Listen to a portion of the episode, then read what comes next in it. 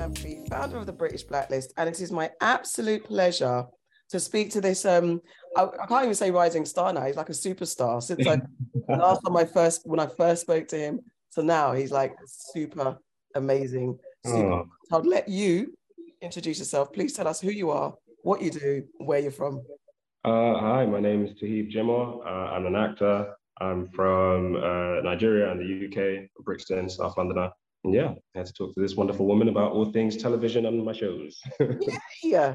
Are you a South Londoner? I'm a former South Londoner. We lost you. Damn.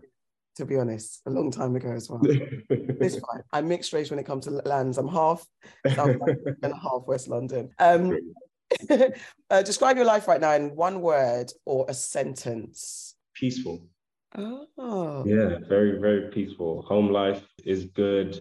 Like I'm I'm in that, you know, next stage where, you know, like I'm in my own place now. So I'm feeling it out. And yeah, like I got my family around me. I'm with my brother and my cousin, and the whole thing feels very peaceful. This is very good to hear when you're in an industry that isn't that peaceful. It's a bit hard to find peace. So I'm, I'm happy that you've done that. No, it definitely is. And I think, you know, like my work life at the moment feels all over the place. But I'm actually glad that peace was the first thing that came to mind because like my home life feels very peaceful. And I'm glad that that seems to, yeah, trump work stuff at the moment for me. So yeah, great. I didn't even know that about myself. And now I do. And now you do. It's good. Hold on. You said you've moved out. What you are now mm. living by yourself? Yeah, man. It's long. It's long. I can't lie to you. It's really tough. Like nobody told me it was going to be like this, man. If I don't do something, it doesn't get done. That's crazy. I think I'd like to talk to mom and say, yeah, can you see now? He's learning. it's nuts, but we're figuring it out. We have a good rota. Like it's me, and my brother, and my cousin. So between the three of us, we're just trying not to. Like we're, we're like trying to furnish this place, and we all have terrible taste. And I don't want to be sexist, but you do. I think I need to throw a woman in the mix. But oh, let me. All, all, my female friends, I'm hitting them up. I'm like, "What do you think of this?" And they're like, "It's ugly. Don't buy it." I'm glad you've got some consultation, and actually yeah. ties in with the power of women Tell us about The Power. What's it all about, please? So, The Power is a show very much set in our world. It's a sci fi thriller um, set in our world, but with one twist. And the twist is almost overnight, these young women generate this ability to, to release electricity through their hands. And so, you know, they can electrocute people, they can start fires. They, so they pretty much become the physically superior gender almost overnight. And so it's just a story about, I can see you smiling already. it's a story about how we relook at the society that we're in, patriarchy of the society that we're in, and, and how the world would change if if women were the physically superior gender. And it's a it's a wild ride, man. Like it's it's really, really interesting and brings up some very gray questions about you know like human nature and what we're like and and yeah like the world that we live in and i can't wait for people to watch it i mean i binge watched it um, because i was very excited to see this world where women are realizing their power and we'll get into some of the kind of themes of it but what's your role in the power?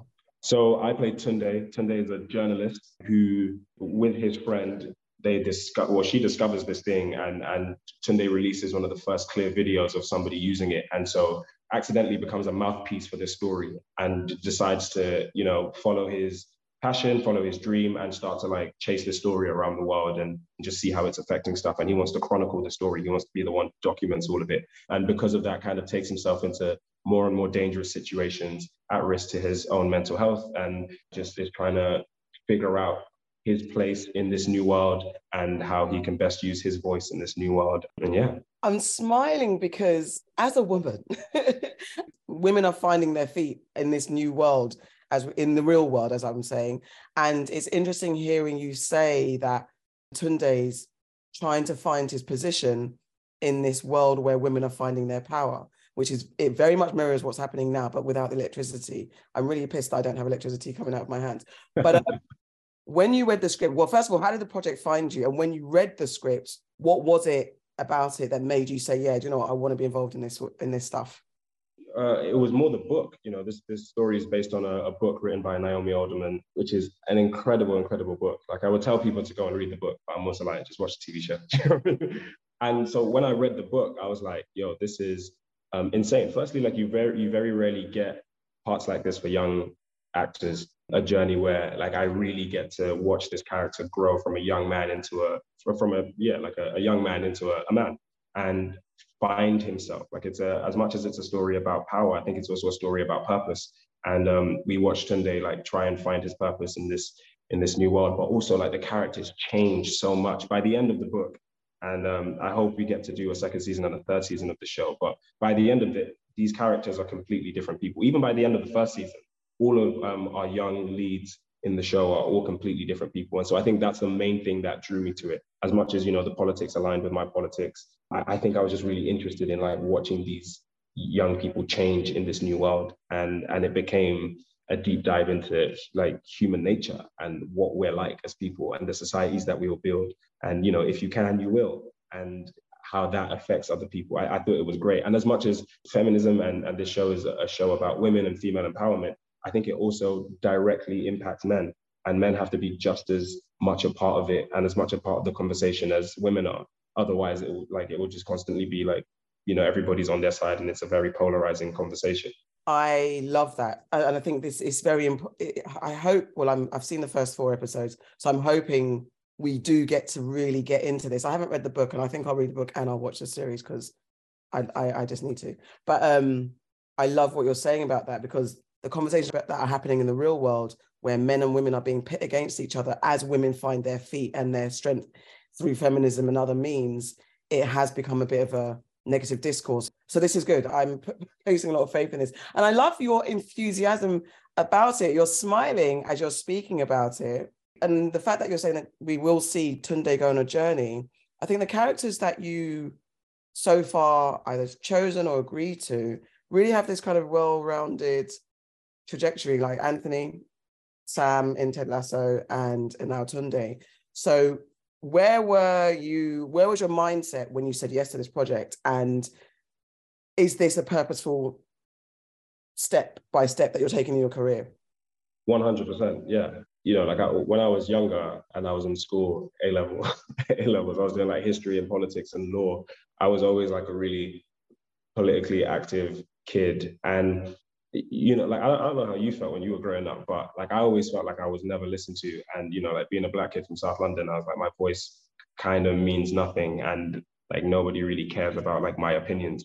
And so, the decision to be an actor was partly like I want to have a platform and I want to be able to speak about the things that I care about and the things that affect my community. And so, you're right. Like in the roles that I've chosen, Anthony, very politicized story. The Power is also very politicized, and and even uh, Sam in Ted Lasso, as much as that's a comedy, it's also like he's an insanely politically active kid. And again, like that's all I've ever wanted for my career is to be put in a position where I can tell stories that give voice to people who have similar stories to me. And, you know, like I've played two Nigerians now in two of the most high profile roles that I've had. And that's not, you know, that's not an accident. Um, and so yeah like i hope i hope i get to do that but with the other parts of me you know like i'm also a south londoner like i want to platform some of those stories there's so many parts of me that i think i want to give voice to but all of them like kind of steep themselves in in like the politics of the world that we're in i just feel like tv has such a wonderful opportunity to bridge people together. Do you know what it is? Yeah, there was a um, a YouTube video that I watched, and there's a guy called Reza Aslan, and he was talking about Islamophobia in the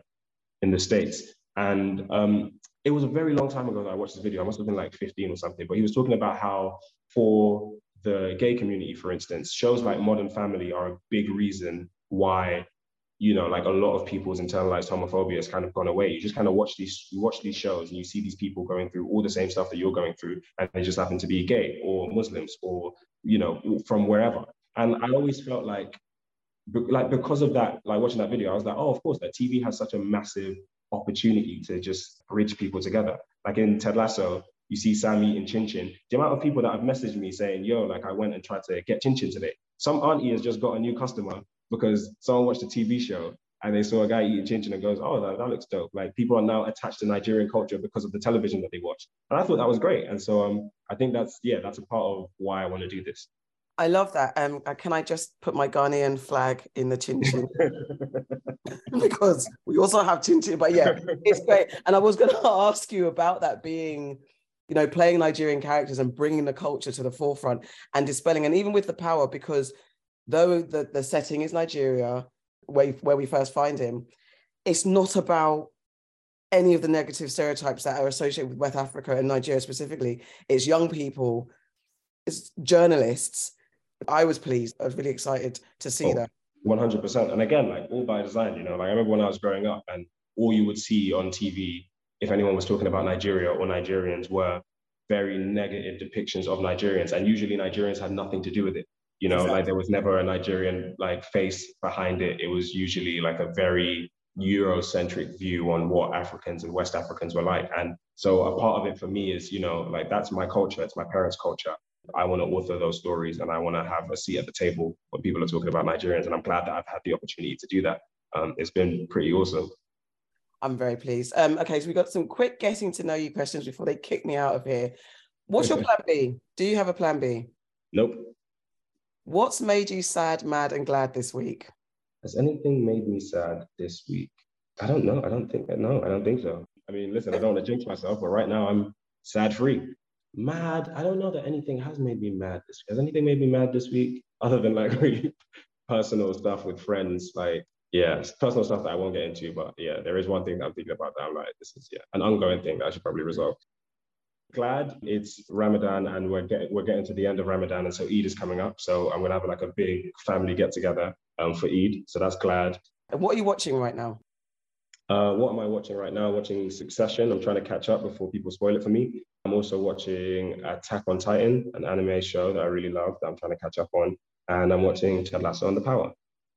Obviously. What are you reading right now? Right now, I'm reading Romeo and Juliet a lot because it's a play I'm about to do. Shameless plug. Pull up to the Almeida and see it sometime in July or June. So yeah, that's what I'm reading that over and over and over again at the moment. Okay, what are you listening to right now? Again, I'm listening to sad love songs because of Romeo and Juliet. um, and I'm in my R and J playlist mode. So um, so yeah. Also, if anybody's got like recommendations of really weepy songs, then hit me up. Okay. And what's the last thing you saw on stage? Phaedra at the National Theatre, and I thought it was amazing. Amazing. Simon Stone's one of my favorite uh, directors and writers. I saw Yerma that he did at the Young Vic as well. I was actually ushering at the Young Vic while Yerma was on, so I got to see it like 30 times in a row. Thought it was amazing. It gave me chills. The theater is very definitely alive and kicking, and and yeah, I'm glad that I got to watch it before it closed. What's on your bucket list? I want to go to Japan. I also want to do a film sometime soon. That's definitely coming. Yeah. Celebrate someone else. Who do you rate right now? Hmm. It could be anybody my older brother, man. He's really holding it down for me. Like I'm, I'm like busy at the moment, and so there's so much stuff. Like I said, we just moved into a new place, so we're dealing with like t- council tax and like you know I mean? all the like gas bill, electric, and he's just sorting all of that stuff out for me. So I'm, um, so yeah, it's great to feel like he's in my corner and he's helping me out. So my brother's definitely yeah, the one I rate right now. Okay, celebrate yourself. Make us proud of you. Oh man, I think I'm proud of I'm proud of the like the young man that I'm turning into. You know, like when I was younger and I was thinking about like what I'd be or who I'd be when I was I just turned 26 like three days ago. Like when I think about like my mid 20s, like I, I didn't really have an idea of what that would be. I couldn't really think about it. But like now that I'm in it, I'm like I love my family. I care about them. I'm with them. I'm doing the like the job that I love. I'm working hard. I'm doing my thing. I'm keeping my head down, and I'm just like yeah, like I'm I'm living my dream not everybody gets to do that and it's hard and it's tough but i'm doing it so yeah i'm, I'm yeah patting myself on the back because this was the life that i wanted and i was like brave enough to go for it and now i'm here and it's working happy belated birthday as well thank you um, whose footsteps are you following in Ooh, whose footsteps am i following in mm. I guess like all the older actors that came ahead of me, you know, like I'm thinking about David Oyelowo and Chiwetel Ejiofor and, you know, like just the the greats, like even the Adrian Lesters, like those are the people whose careers that I wanted when I was younger. Yeah, like I'm starting to slowly build that for myself and also like add my own to it. So, so yeah, like they all had careers that spanned theater and film and TV. And and I want that for myself as well. So so yeah, those are those are some of the people that I looked up to. Okay, you kind of mentioned it, but what's next? Okay. uh, Romeo and Juliet at the Almeida Theatre. We open in June, I think. Yes, we open in June. We start rehearsals next week. So I can't wait. That's cute. Mm-hmm. Okay, so where can we watch the power? Like, I know we've got first four episodes out. Yeah. And the rest of it, please, because I'm I'm I'm waiting for it. it's coming. So the power comes out every Friday on Amazon Prime Video, and I can't wait. Episode six is one of my favorite episodes. So, so yeah, it's gonna be awesome. Okay, brilliant. Where can we find you? Where's your what's your socials? Uh, so my Instagram handle is at toheeb.j, and I think my Twitter handle is at toheeb underscore jimoh. Um, I'm actually not. I don't remember the last time I like looked at it, but like, I think I think it's that. And if it's not, just type in Toheeb. There aren't that many Toheebs out there, bro. Like, But literally the way like I think is this. We'll find you. We'll find you. Yeah. Um, Sahib, it's been wonderful speaking to you. I'm so proud of you. You're doing so Thank well. You. It's a pleasure um, as always. I'm so glad it was you today. This is wonderful, and I'm really, really proud of you. So I'm excited. Hey, all right. I'll speak to you soon, hopefully.